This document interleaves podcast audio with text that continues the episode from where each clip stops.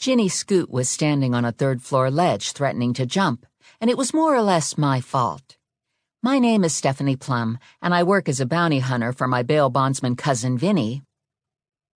Ginny had failed to show for a court appearance, and it was my job to find her and return her to the authorities. If I don't succeed, my cousin is out his bond money, and I don't get paid.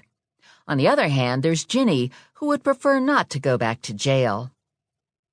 My colleague Lula and I were on the sidewalk looking up at Ginny, along with a bunch of other people who were taking video with their smartphones.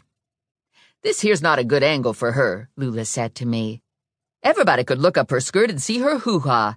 I guess technically you could see her thong, but we all know her lady parts are lurking in there behind that little piece of red material and ass floss. Lula was originally a respectable hoe. A couple years ago, she decided to relinquish her corner and take a job as a file clerk for the bonds office. Since almost all the files are digital these days, Lula mostly works as my wheelman. She's four inches too short for her weight, her clothes are three sizes too small for her generously proportioned body. Her hair color changes weekly. Her skin is a robust dark chocolate. I feel invisible when I stand next to Lula because no one notices me. I inherited a lot of unruly curly brown hair from the Italian side of my family, and I have a cute nose that my grandma says is a gift from God. My blue eyes and pale skin are the results of my mother's Hungarian heritage. Not sure where my 34B boobs came from, but I'm happy with them, and I think they look okay with the rest of me. Just ten minutes ago, I'd almost had the cuffs on Ginny. Lula and I were at her door, and I was giving her the usual bounty hunter baloney. We need to take you downtown so you can reschedule your court date, I'd said to Ginny. It won't take long. This was partly true. The rescheduling went quickly. Whether she would make bail again was a whole other issue. If she didn't make bail, she'd be a guest of the penal system until she came up to trial. Screw you, Ginny said, and she flicked her big gulp at me, slammed her door shut, and locked it.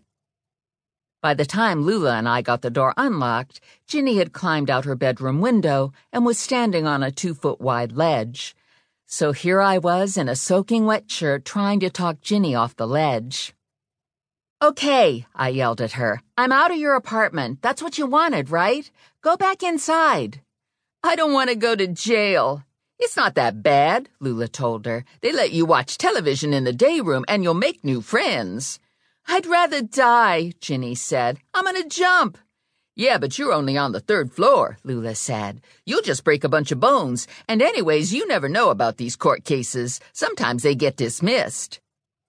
She cut off her boyfriend's penis, I whispered to Lula.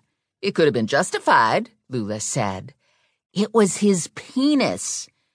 So probably chances of him dismissing the charges aren't so good, Lula said. Men don't like when you cut their dick off. I hear it's real hard to sew a dick back on. If you want to die, you've to make sure you land on your head, Lula yelled up to Ginny. That probably would do it. Two Trenton PD squad cars drove up and parked at an angle to the curb. They were followed by a fire truck and an EMS truck. One of the uniforms from the squad car came over to talk to me. What's going on? She's FTA, I told him. I went to cuff her and she managed to get away and get out on the ledge. A satellite truck from the local television station pulled up behind the fire truck. Can you get someone to talk to her, a relative or a boyfriend? the cop asked me. Probably not the boyfriend, I said. The fire department put a bounce bag on the sidewalk under the window, and a cameraman from the SAT truck started to set up. You're not gonna look photogenic when you hit that bounce bag, what with your short skirt and all, Lula yelled at Ginny. You might want to rethink this. Joe Morelli sidled up to me. He's a homicide detective with the Trenton PD. He's six foot tall with a lot of lean, hard muscle, wavy black hair, and a smile that makes a girl want to take her clothes off. I've known Morelli all my life, and lately he's been my boyfriend. Looks like you've got a jumper, Morelli said.